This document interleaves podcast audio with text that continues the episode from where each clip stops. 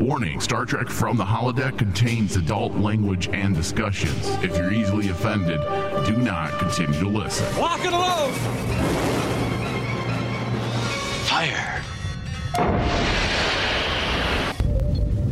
Holodeck 3 program is reinstated. Open sesame!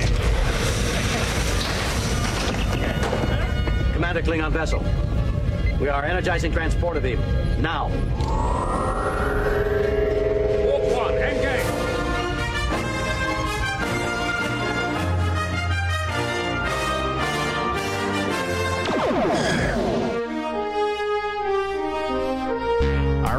Welcome everyone to Star Trek from the Holodeck. I am Michael, your host and captain of the USS Rainman Digital, and at the helm with me is David Suball. Hello, David. How's it going, everybody?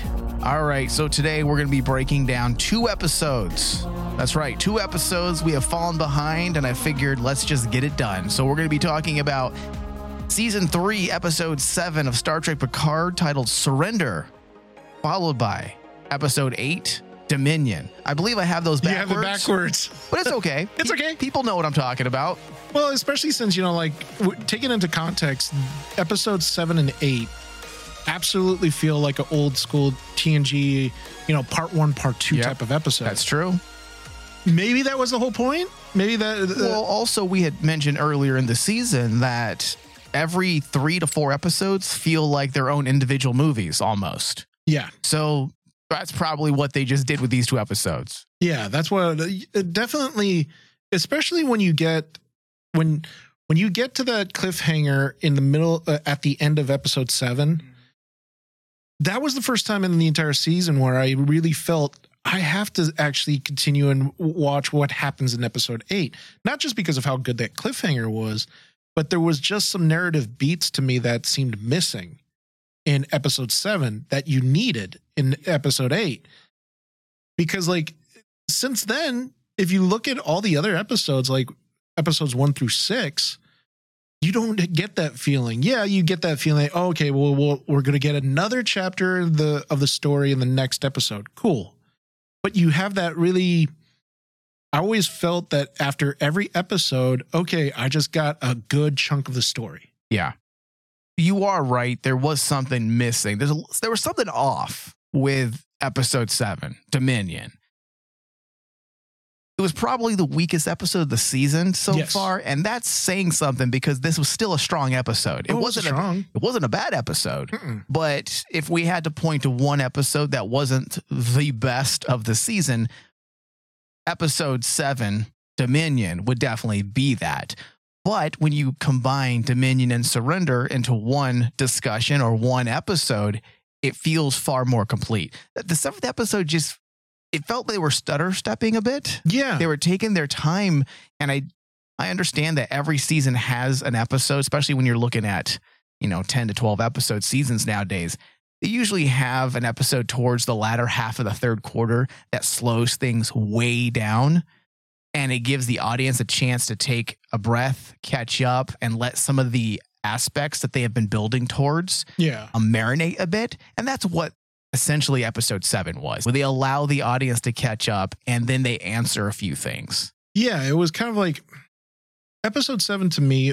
felt like, all right, we went from 90 miles per hour to all of a sudden we're going to go the speed limit. We're going to go 65 now in in episode seven, and they kind of. I like what they did in episode six. Don't get me wrong. I like the stuff they did because it gave us more gravitas to Vadic, and Amanda Plummer's portrayal of Vadic has more depth now because of episode seven Dark as hell, man. it's dark as hell and it's like okay it really gives us that new that brand new feeling we had since deep space nine where when you leave off deep space nine the dominion war and a lot of people kind of glaze over it the federation did something truly horrible and yeah in the did story the Federation or did the Section 31? section 31 There is a distinction. yeah but And section 31 still is federation Eh, the, the one hand doesn't know what the other hand's doing. Isn't that the whole idea of Section 31? that was the It yeah has autonomy. that was one of the most awesome elements of Deep Space Nine was like the Federation, basically Section 31, did something that was so morally egregious for all the other characters because like I, I'll never forget when Sisko came to realize that he used a bioweapon on them and he was like he was like no that's that's immoral If we're talking about re- Star Trek, yes, I would agree. It feels very weird and dark. If we're talking reality, oh yeah if we're talking reality the Dominion was murdering people. They were genocidal. They were taking over the galaxy. They had no empathy. They didn't care about anyone. They were intent on complete domination and control and destroying the solids, as they call them. yes So, I mean, you got to defend yourself. oh yeah And if that means biological warfare, then so be it, So be David. it. Let them die. let them die. But like, I liked that we finally get almost kind of like this weird narrative closure about the Dominion War and kind of like bring up the fact that, yeah, the Federation is not complacent in what they did as well. However, it doesn't excuse, just like we said, the the Dominion was just as bad. But it's it it was cool seeing a motivation for a villain being used like that, like what we saw in episode seven. And that's what honestly, episode seven, the importance of episode seven to me was like, and I put it in my notes, was absolutely separating Vadic from the atypical Star Trek villain. Yeah, she's gra- she's grandiose, she's gra- she has gravitas, but they gave her so much depth in that in, in that episode because of not only the narrative beats but also the performance of Amanda Plummer. I kind of glaze over the fact that basically we start her step. So these last two episodes, more or less the the first half, slowed things down in order to sort through what the prior episodes have set up. We now understand how this new faction of changelings have risen, as you were alluding to a few moments ago. Not sure how many have actually united, how many changelings have actually united behind Vadic. That's been left a bit ambiguous but it doesn't seem to rival the actual original Great Link, and the numbers seem rel- relatively small. Yes. So Vadic and several of her fellow changelings, this is the backstory, went under excruciating torture from members of the Daystrom Institute. It was very, very Nazi type of experimentation that was going on.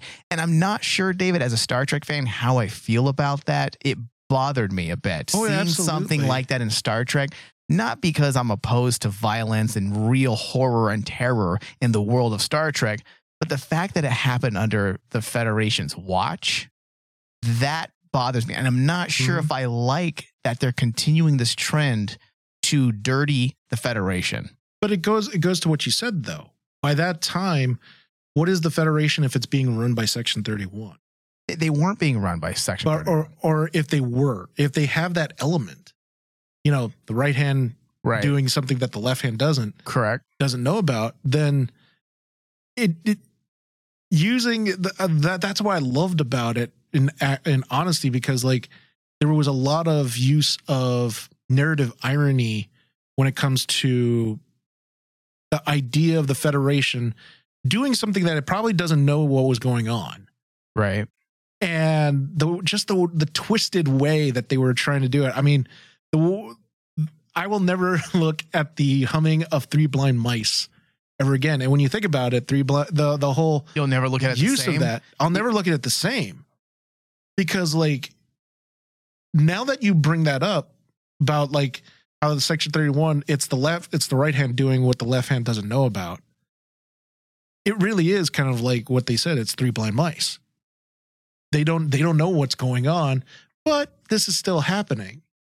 And you're right. It was it's i i definitely see it in the fan base with that episode that they were like oh here we go. Making starfleet darker. I don't think it ruins anything, but we do need to be careful. And that's what I'm I always say when we delve into this type of territory. Mm-hmm. We have to understand that the Federation Starfleet represents a form of humanity that has reached a certain point in their evolution.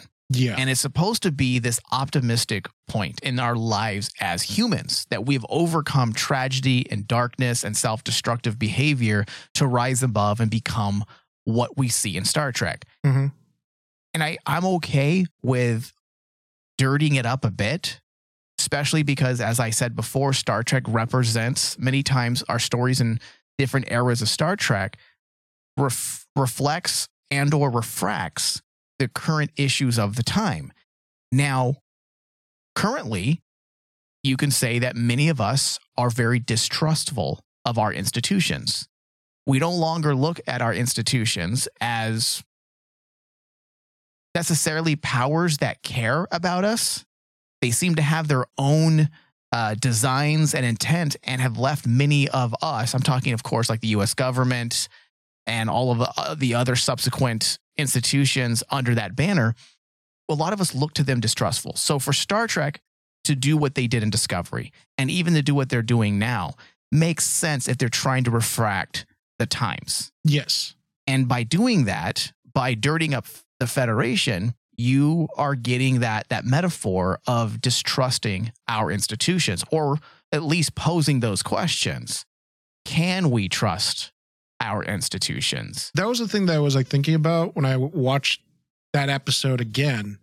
And I was like trying to think about, especially the re- reception it got from the Star Trek fans. How much is it that basically people are people didn't like that episode because What episode? they're the, the episode 7 Mhm. with with Vadic. How is it that Did basically people not like it?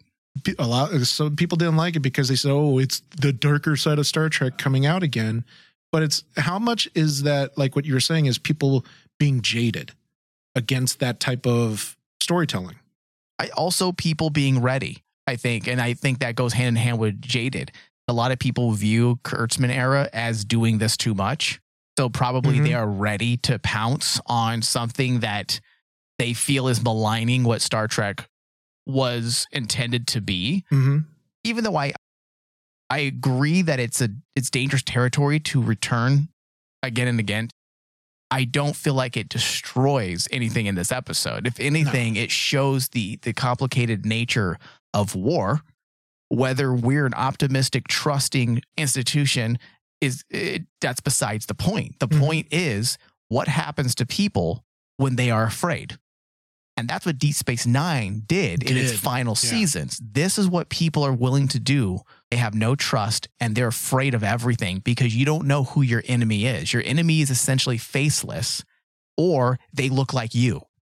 So they brought that idea to Star Trek Picard season three the idea of fear and what we're willing to do in order to feel safe. And that's essentially what was the governing idea behind having these experimentations because the, the Daystrom Institute was trying to experiment to possibly find ways to either weaponize aspects that could destroy the changelings if they ever rise, or seeing if they can use them as weapons. And it was a very Dr. Frankenstein type of thing it because did it felt it- like it it, even the way the shape, the shapeshifter, the changeling ro- rose behind the, background doctor behind the oh doctor. oh my god dude that gave me chills it felt like a very, it felt very much like a 1930s horror film. Don't fuck with nature. This is what happens. yeah the monster now turns on its creator type of moment and this goes to like i have to say man this goes to actually another example of why Terry Matalas is or uh Matalas is actually doing a fantastic job as showrunner and as a, as one of the the creatives behind this because he's not afraid of going down this route Yeah, you- you're right, David. You are absolutely right. And that's why ultimately I'm okay with what they did because there's a there's purpose. It isn't just trying to tell dark stories for dark story's sake. There's a purpose here. And what some people argue and say Star Trek is is about optimism, but Star Trek is about the human condition. And a lot of that has to do with fear and how we handle our fears. And if that means we need to get a little dirty at times in our Star Trek shows to sh- expose that fear and what it can make us do, then we need to do it. A moment like this works in the narrative's favor, especially when you pose, or I guess say not pose, but you set up the idea that we essentially create our own enemies. yes That's it. you said yes. Sorry, I got lost there. I had a brain fart moment, but yeah, the I thought you were going to say something else. I was, but I lost my train of thought. if you could have seen me on the video, I almost like winked out. But absolutely, it, it, when you bring up about like how we create our own enemies, automatically, just from the statement of times, bring talking about how we're divided as a country. We did that to our. A lot of people say we did that to ourselves. We absolutely did. and you take that into contrast what's happening in in the narrative that is going on in Picard season three. Federation did it to itself. And, and in essence, they created their own enemies from within. Yep. Their mistakes created the problems that they're seeing currently. Yeah. So interestingly, there are some cool things that came out of this. Um, it would seem that these psychological changes or these physiological changes to the changelings was brought about due to their torture. Yes. The fact that they were continually poked and prodded, put through continuous, unspeakable pain in order to adapt and survive, they evolved. they evolved. And it's just like we said, it is Frankenstein. It, is the overall concept of Frankenstein's monster. Yeah. The monster turned on its maker. Mm-hmm. And then hence we now have this new changeling that is a hundred times better than the changelings that we normally have, should have dealt with. better or Well, the fact that basically, scary. I think both. yeah. because if you think about it, their ability to actually copy the copy a copy a physical object down to a T, down to their organs, even, which is Mhm. which makes them so undetectable. It absolutely trounces Odo as a if we if we were to take to example Odo as a changeling and one of the best changelings in Star Trek history. His powers were amazing. He was able to do so many amazing things, but if you compare these changelings to Odo, Odo pales in comparison yeah. he can't do a lot of the stuff that they can pull off. And I really hope, dude, that basically this isn't like a throwaway villain. Like I really do. I've always stated about Vadic or the change. the changelings themselves because, like, I hope this is a continuing thing for Star Trek. For I love when Star Trek introduces new races and new threats to the Federation because me and you have talked about it before. They run things to the ground. They ran they ran the Klingons into the ground. They ran the Romulans to the ground. They ran the Borg into the ground. And now they're going to do it to the changelings, though. the changelings though are different Are they though? I mean, they were an enemy for for the, the Star Dominion Trek series for the for Dominion. almost five seasons. four or five seasons. Yeah, but think about this. They took that and changed them into something different now. Because they're now I wouldn't even consider them the changelings that we saw from TNG. They're completely different now. They're a completely new threat because their power, their their their abilities are so much better. So Star Trek Picard has changed the Borg and now changed the changelings. So they're basically postmodern phenomenon at this point, where you You take could something say that has been I didn't think about that.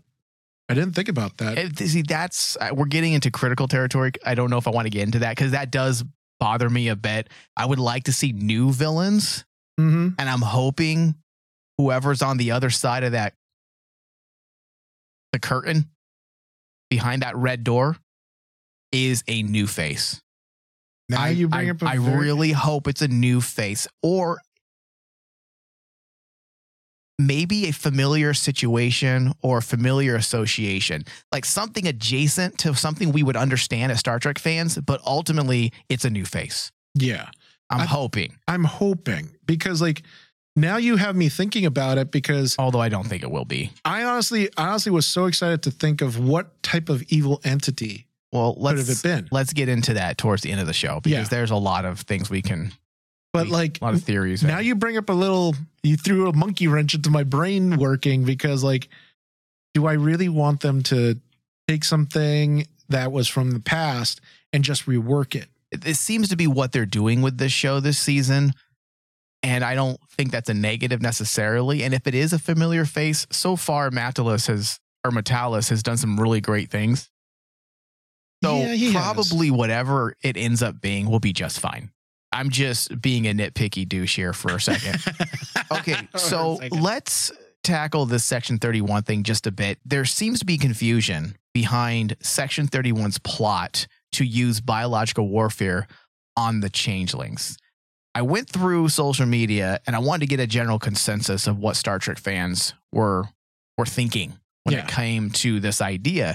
And there's a lot of blogs out there who don't even understand what's happening in Star Trek that are writing things. And I want to make sure people are on the up and up and they're aware of what actually happened when it comes to Star Trek history chronologically. So this was not initiated. The biological warfare on the changelings was not initiated in the events of Picard. These were events that took place 30 years prior, as depicted in the events of Deep Space Nine Space Nine. and was a final measure to end the war that the Federation was losing. This wasn't something they were just doing recently, chronologically, closer to Picard's TV show. And that's why these changelings decided to attack now, which is what a lot of blogs were putting out. There were blogs pushing this idea that the reason why the changelings attacked is because Section 31 tried to kill them. Well, and I had to go back and read exactly what they were writing, see if I just misread. And I went to five different blogs, and they're all seemingly saying the same thing. The the attack on the changelings wasn't unmotivated. yeah, The, the attack on the changelings was done because the changelings in Deep Space Nine were already destroying the Federation. yeah, The Federation was losing the war, so Section 31 decided to put together a biological weapon to finally put an end to them.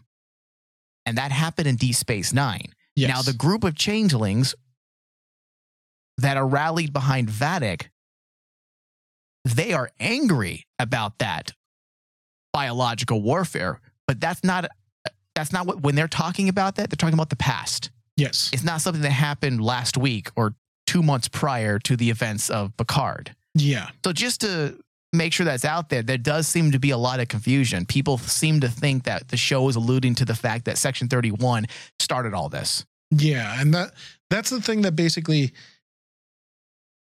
I wish people would Watch Deep Space Watch Nine. Deep Space so they know what the fuck they're talking about. because that's that's the honestly when you see articles like that it makes my head hurt because it's like these people have not watched all of star trek they know they should know that this element was first established in deep space nine and one of the things that you know me and you could do an entire show on is the reasons why deep space nine wasn't accepted by the fan base one of the elements was the fact that deep space nine showed the federation constantly losing. They were losing the war.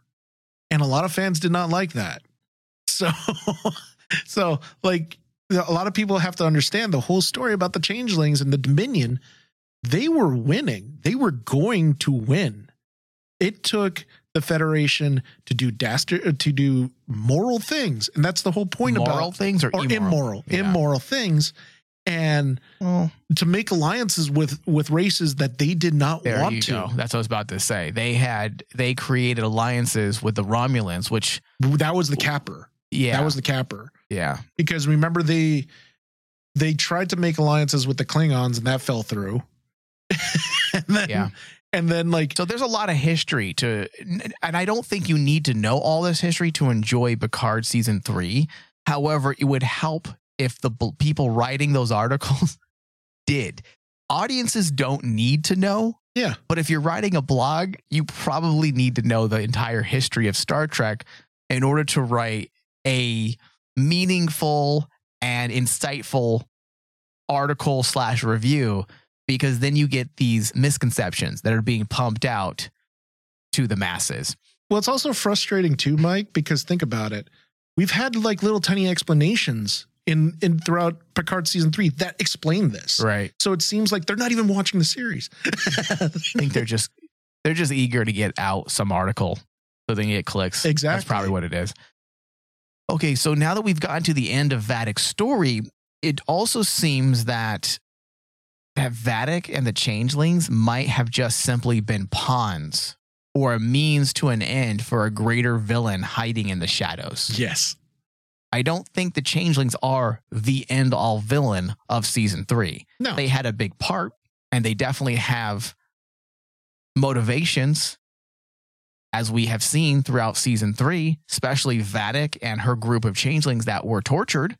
So that much we know. But moving forward, I have a feeling the changelings certainly will still play a part because we know they're they have assumed certain roles in Feder in in the Starfleet yes. and Federation. So we know there's there's lingering changelings, but the end all villain of the season has more to do with Jack Crusher. Yes. And that's the big question mark that's left over for this season, really. And I guess you can say the reasons behind Jack Crusher's superpowers. yes. How and why are not clearly are not clear yet, but now that he's starting to embrace these abilities We're getting a chance to see what's behind everything. and he's learning what he can do, he can get into people's heads and take control. But my question to you, David, is how do we feel about a character having these types of abilities in Star Trek? And let me preface before you answer okay. it's not like we've never seen OP abilities before in Star Trek. Oh yeah. The after effects of the Vulcan mind meld itself Mm-hmm. is hugely OP. I know there were people complaining about Star Trek Discovery Season 1 when Burnham and Sarek communicated across the galaxy, but that was established in the original series. That yeah.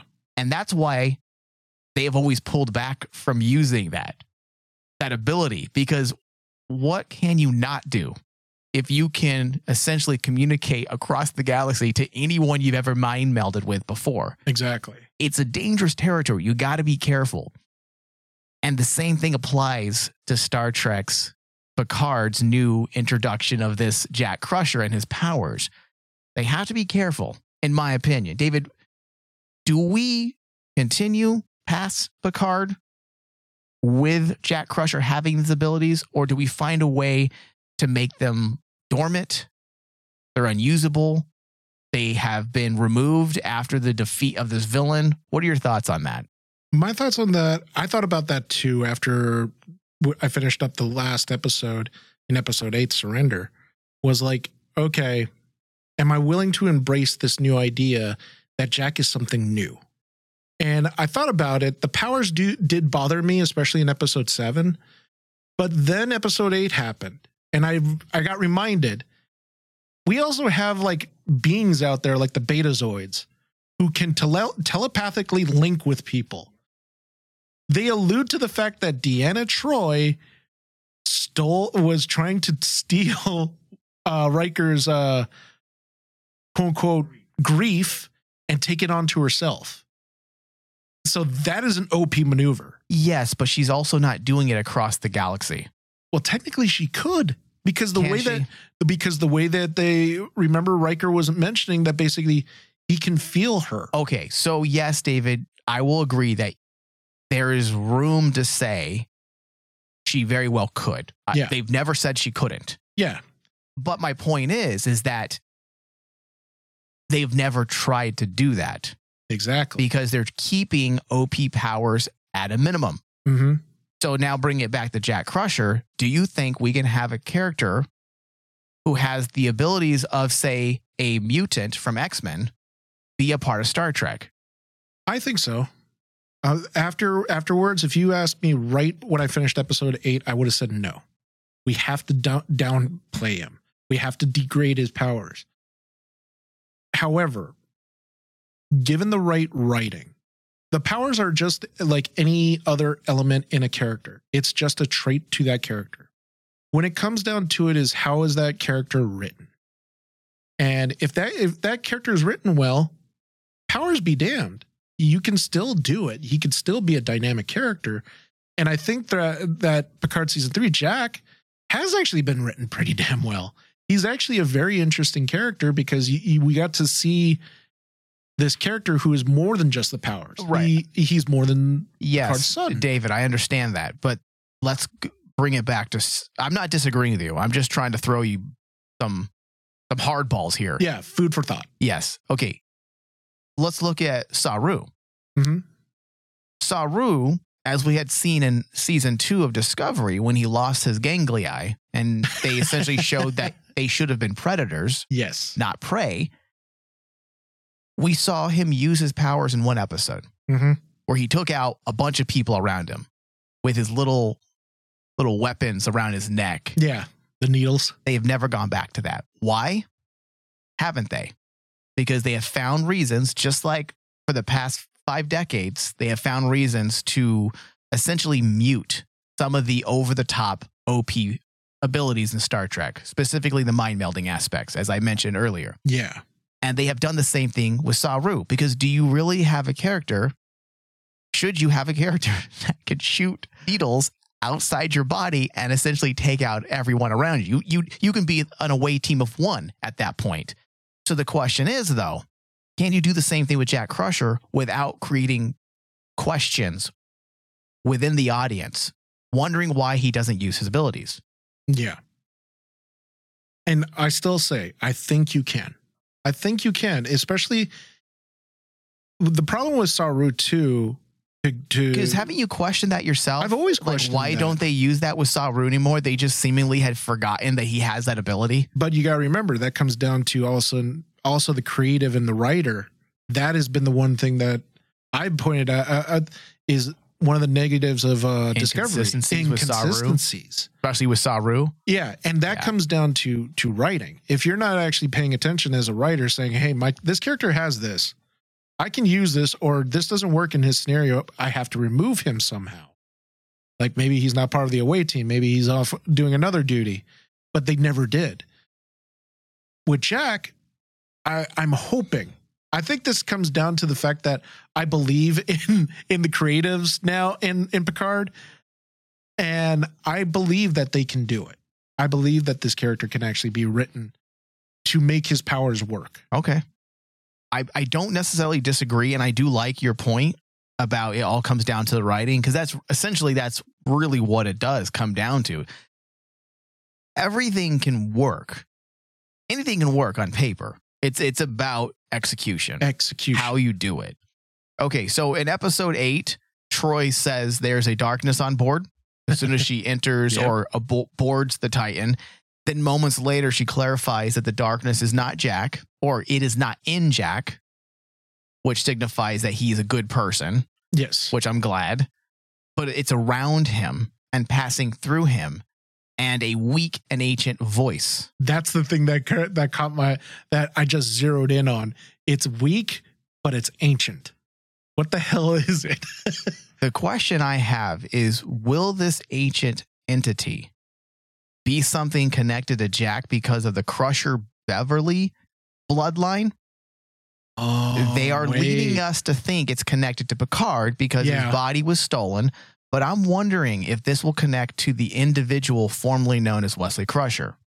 Because we also know he was special. Yes, That is why he became the traveler. You're right. So if Wesley was special and became a super being, yes, and Jack Crusher now has super being type powers, I'm feeling like it's less and less about Picard and more about something pertaining to the Crusher bloodline. By Jove, I think you have it. Do you think that's what it is? I think it's that. I think you nailed it on the head. You beat me to the punch. Because what's the chances of Beverly Crusher having two children that are both that are super both beings? super beings because yeah wesley was considered a super being because he joined the traveler and became a, the traveler so Unless she's got that divine womb, you know, just well she she almost got you know impregnated by a, a, a ghost at one point remember that's true. that ghost would have been special. that ghost would have been special Ghost baby would have been special. and like it could be the, the the fact that it's whatever is in beverly crusher's dna or her special bloodline yeah. mixing with picard's genetics It- yeah. that's why you have Jack as the anomaly. Correct. Yeah. So I think that's what you're, I'm thinking. You're onto something. I was constantly just zeroing in on okay, who in Picard's past is ancient, evil, and wants revenge on Picard. No, I'm not saying that. I don't. I don't know if there's going to be a direct connection to say Wesley Crusher, but no, no, no. It has to be. It has to be. It has to be direct. Now, I'm not saying Jack Crush. I don't know what I'm saying, David. I'm so excited and confused at the same time. Well, no, because you you're, Jack you're, Crusher. you just went through the door, Mike. I know. I'm not saying Jack Crusher is going to be a traveler. No, I'm saying I there's wouldn't like something about Dr. Crusher, Beverly Crusher's past, her bloodline, something about her that has managed to give life to two children that are both special. In that way, there should be at least a connection to Wesley Crusher. Yes. And it would it would make this is one thing that I've been wondering about is like no one's really mentioned the elephant in the room. Where the heck is Wesley? Throughout the entire season. Well, they, he's not supposed to interfere. In he's not supposed to interfere. But now that you bring that up, that's that's very true. You have essentially two. Uh, uh, her first child obviously became the traveler, and I was thinking to myself, I thought it would only be about Picard. That's why Jack's special. It's something to do with Picard. But now I'm like scouring through my TNG like list, like okay, what episodes did Beverly do where she got into some trouble? I think the answer to this season has more to do with Beverly Crusher Then we thought, than we thought. I think so too now because I think they're mis- I have think they're doing misdirection with Picard. yeah, Obviously, Picard has some. It's his show, and there's going to be some reason why they, they they removed a part of his brain for a reason. So Yeah. th- that much is clear. There's a reason why they wanted his body, and it does have its connections to Jack Crusher. But ultimately, the reason why Jack Crusher was born a certain way has everything to do with who Beverly Crusher is. is. And automatically, dude, I definitely think that we have to see Wil Wheaton in the season. I would normally disagree with you, but in some way, he's either go- he has to be mentioned Do you think that's so we can have that connection, or he has to make an appearance in some in some way. But they got to be careful with it, though. is that how they remove Jack from the equation then? Because the easiest way to remove Jack, this omnipotent character, is for him to join his brother, essentially his half brother, uh, Yeah. because Wesley would just take him off the board. Like, per, we know Star Trek has their super beings. Yeah. We know this. It, there's a whole entire pantheon of super beings in Star Trek. Q was one of them. Yeah. But Q's off the board now at this point. Right. So perhaps these two men, Wesley Crusher and Jack Crusher, Crusher. perhaps they are part of this pantheon in some way. Oh I know it God. sounds like it's over the top, David, but it does seem like the breadcrumbs are there. the breadcrumbs are there and the narrative beats are there too. Yeah. because the the most I'm not going to say Wesley was the most ex- insignificant character in TNG, but he was and he was certainly the most divisive. But I've always liked him. I've always liked him, I- but I know that there's been Star Trek fans, I mean, yeah, that well, hate him. Well, I definitely mocked him in the show. Oh, but yeah. I thought his story was fine. Yeah, I I thought his story was good. But it- you look at the narrative that Wesley's story was going, there was something special that was going down the line with him. And then you get to him becoming the traveler. It was his through line from the very beginning. Yeah. And now we have Jack, who comes from the same bloodline as a traveler. Yeah, I could see this actually being like, oh, they they became they became part of that pantheon. Yeah. So we'll see. We got to get answers soon. You We came have- up with the you you had the tinfoil hat on. That is freaking Yeah. awesome. Well, the show's going down a, a very supernatural route, seemingly, and I use supernatural very loosely Very because loosely. we know everything in Star Trek is is more or less connected or grounded in some type of science. But we'll get the answers soon. We, I, I believe it's going to be as as early, or at least some of the answers, as early as the very beginning of Episode Nine, because the way Episode Eight ended with Deanna Troi guiding Jack through that doorway. I can't imagine them fucking with us for, you know, 50 minutes through episode nine. Nine. Yeah, I don't think that. I think we have to see the immediate effects. Yeah. Especially because that's the penultimate, penultimate episode. And it seems like they have a lot, a lot more things they have to wrap up. We still need to spend some time with our main threat too. Yeah. So, So there's there's a lot of stuff to ground to cover still. yeah, I'm not stressed out though. I still feel good, David. I know this time, uh, this exact same time during season one, we were already throwing shit at the wall. We were confused, like, what the fuck's happening? You guys have lost your story. Why are you doing this? Whereas this season, still moving into episode nine, is is still strong. Yeah. I don't feel like there's been any mistakes. All right, so all of the data and lore stuff across both episodes were some of the most emotionally impactful things we've seen in Star Trek in a while. Did you Uh, cry like I did when I saw Spot? Yes, and also the the Geordi's moment with Data when he, when he's talking to him Yeah. About being his friend. Uh, yeah, that got me That got you. because we know that Geordi and Data have always had this very special bond. You know, Oh yeah. and I just it was I'm glad we were able to get that moment. Well, as scary as it sounds, if you think back to Nemesis, a lot of Star Trek fans were wondering about that. Where like we saw Picard, the effect of the death of Data on Picard. But I remember a lot of Star Trek fans like going, "What the hell? What about Geordi? What did he think What he And- his friend just blew himself up?" Unfortunately, when you're dealing with a feature film, you don't really have time to go into all of the those details dealing with the aftermath of of such a sad moment. So they chose to focus on Picard's reaction, which was fitting for the movie. But here we are, twenty some years later, and we're being given little bits of closure things that we didn't really ever think we were going to get or even possibly even needed but here we are and we're being given them and it feels so right. That's something that Matalas has done so well. He has despite some of the there may be some controversy out there. I know there's some people that are that are not entirely happy with what Matalas is doing but you can't argue that you can't disagree that Matalas has expertly found ways to interweave his story into past iterations of Trek in a relatively seamless fashion. Oh yeah, absolutely. By adding like almost like this heart to the story, that using not the like the not the nostalgia berries to basically basically people saying you know remember this remember this no, it's to add almost like an emotional beat to his to his story to to the themes that he's talking about. I'm sorry, the whole thing about the thorough line from start of season three has been about legacy. This is about everyone's legacy.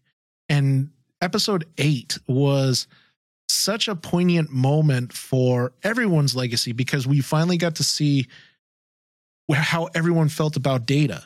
You know, down to them sitting around the the the table together after so many years and then tell telling each other, yeah, we missed each other and they all tell they all tell how much they missed each other in their own special way.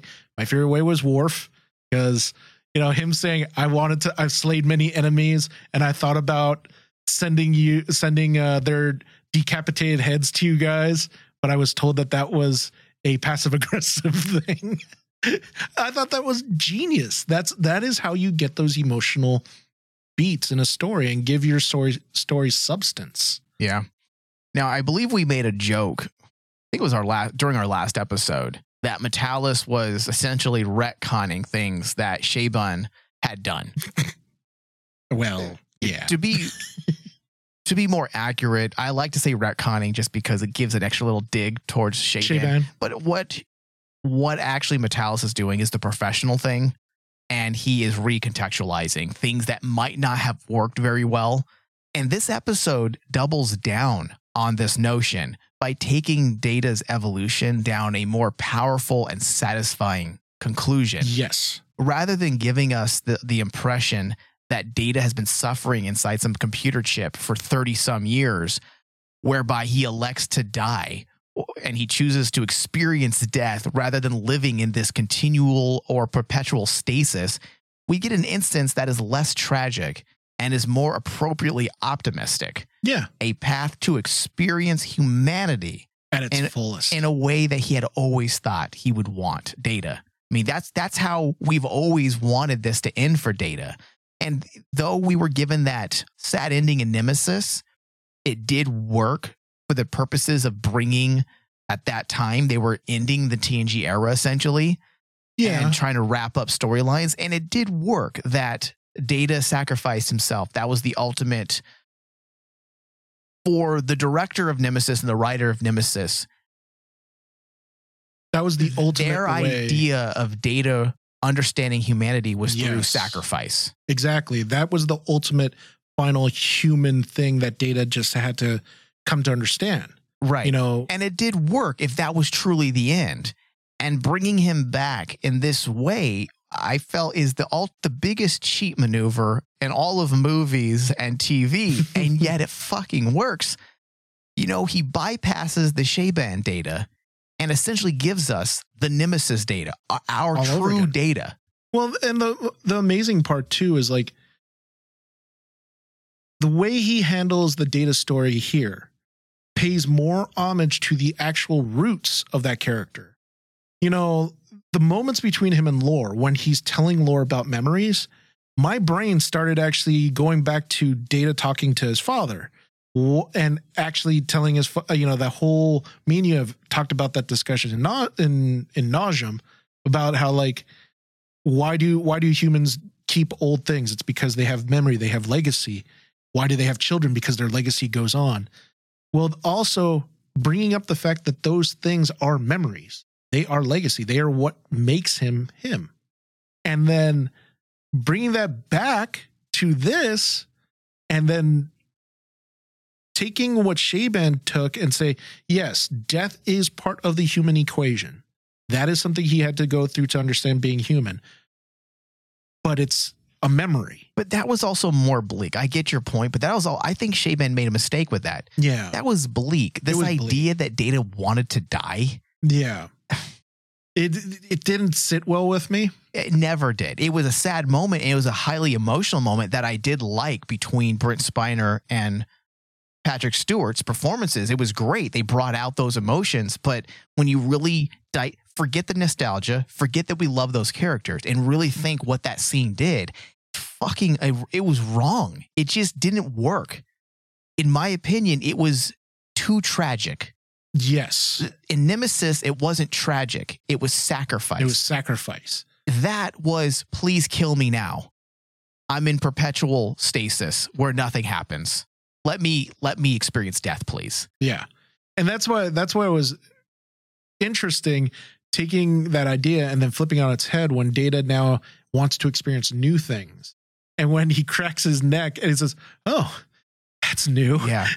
Well, it, the entire thing was really interesting how they did it. Not only was it just great narratively, but just in the way they created this idea of memories, you know, using data's I guess you can say like a metaphysical explore, exploration into his memories yes. Matalas and his writers opted to have Data go through this type of Cartesian exploration into his mind. Yes. You know, as you mentioned, memories define him. is what he him. said. He said, Memories define me. I am who I am because they exist. And the idea of Data giving Lore everything because he had nothing he had nothing. which was also almost a gift. Even though it was his way of destroying him, he also gave him what he never had. yes. And in essence, it wasn't so much as a defeat as it was a reconciliation. yeah. And that's what I liked the most about it. Sure, Lore's deviousness has been absorbed, but he's still there. he's still there. And like the thing I loved about that, that was the bow that I think I needed as a fan of that narrative between lore and data. Because lore this whole time has been, well, I'm the better brother. I'm the better brother because of this and this and this. But in actuality, it harkens back to what their father told them. The problem with lore was the fact that he thought too materialistically. He didn't think of the substance. He didn't he couldn't process that. He can't process what why life is important, why memories are important, experience is important. He couldn't process it. And that's what drove him to, you know, kill his father. But like data at the very end of their you know reconciliation because i do i i, I 100% agree with you that that scene is data and Lore reconcili- reconciliation for the two brothers Data giving Lore that so that Lore's final moments is him understanding what the ultimate lesson was. That's the metaphysical aspect about it. The fact that Data was able to defeat Lore was Yes. because Lore finally understood why Data was who he was. Yes. By giving him everything, he essentially became him. he became him. How awesome and perfect is that? Yes. And it, it it is the absolute best bow.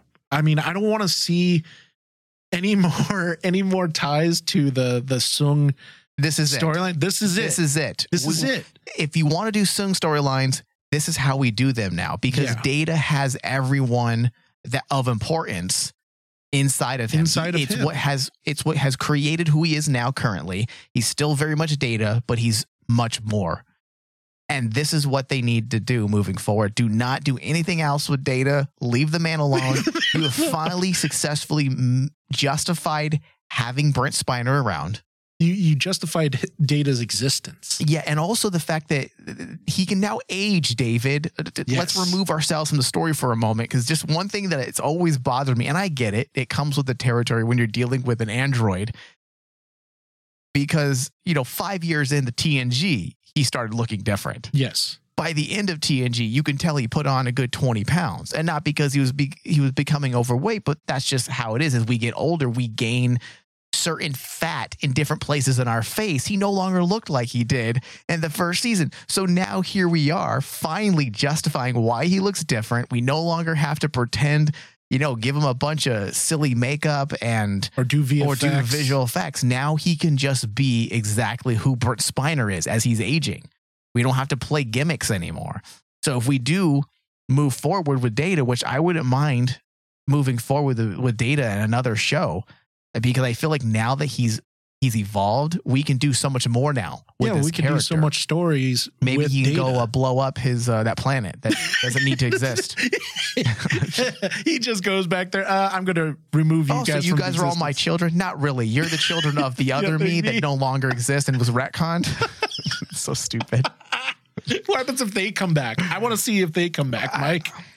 It does need to be addressed. It has to be addressed. Now, because Altan Soong is also part of Data, he obviously knows of their existence. Yeah. So if we end the show or end the season with Data going to that planet, I would be okay with that, even if it's just a quick mention, because then it acknowledges something from the first season that we've never gone back It to. It doesn't give it a finger. It just Yeah. it just basically we go here. We'll give Chabon a bone.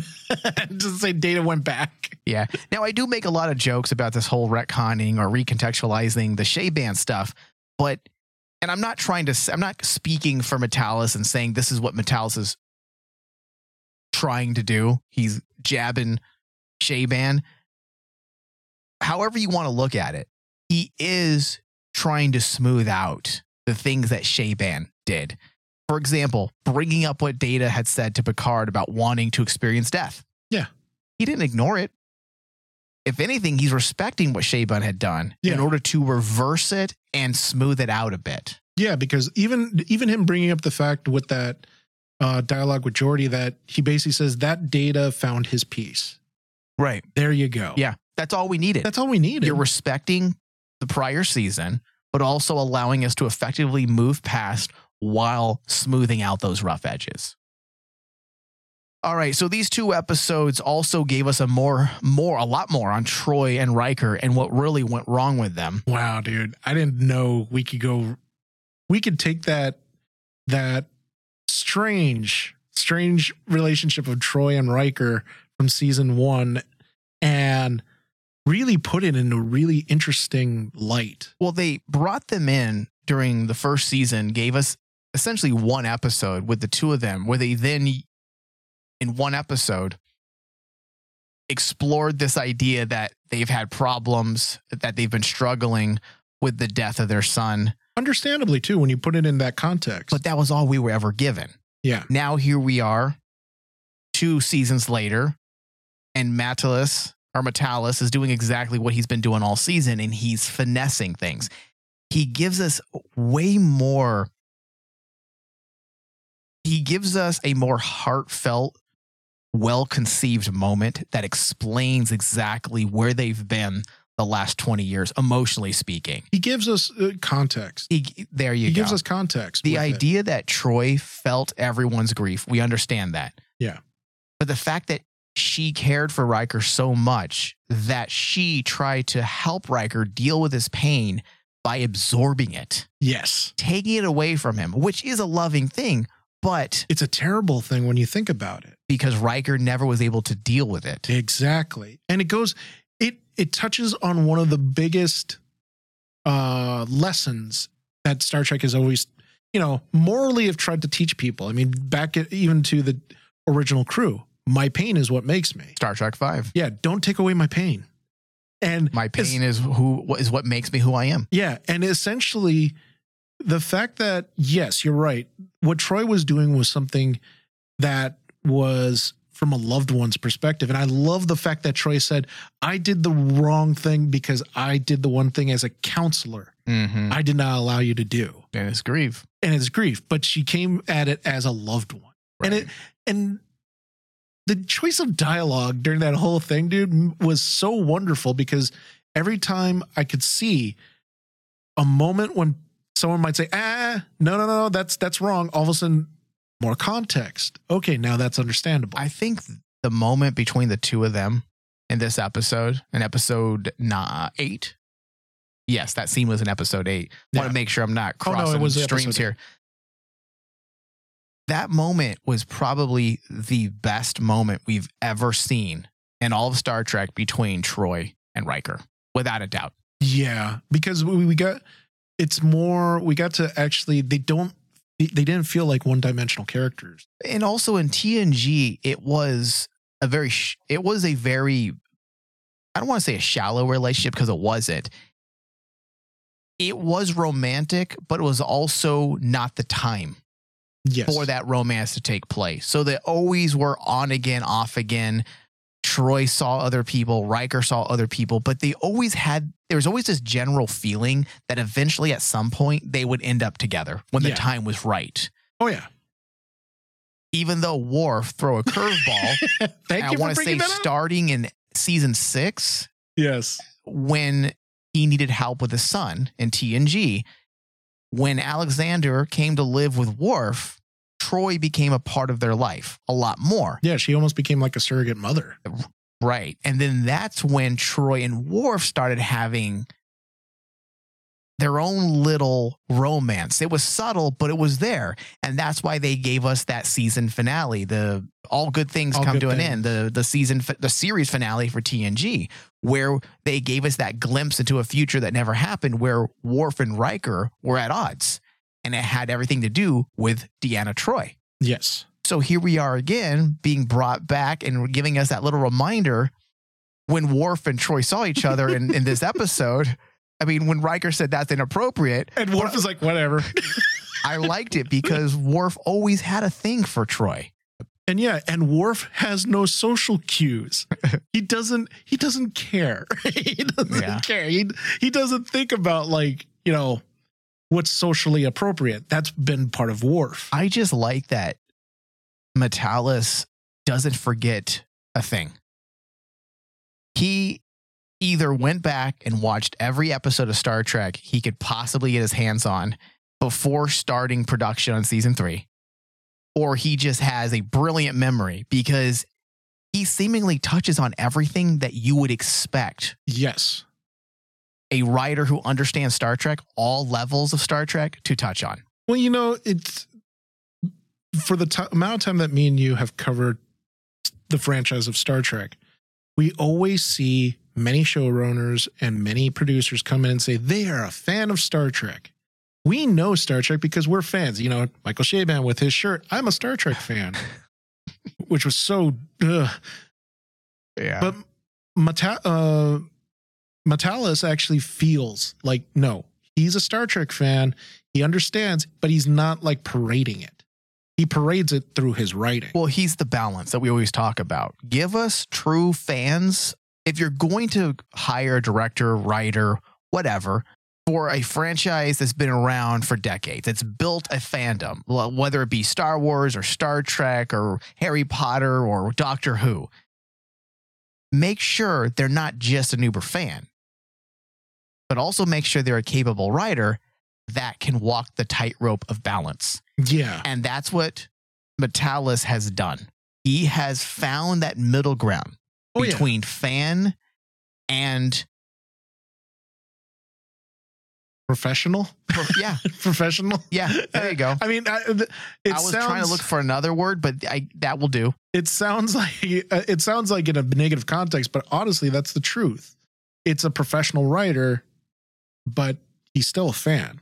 He understands the history. And he also understands where he needs to pull himself back. He can't be an uber nerd and say, and then we're gonna do this. Yeah. It has to make sense. we can't make Yeah. seven love other women and have have her scissor with people. Oh, why not?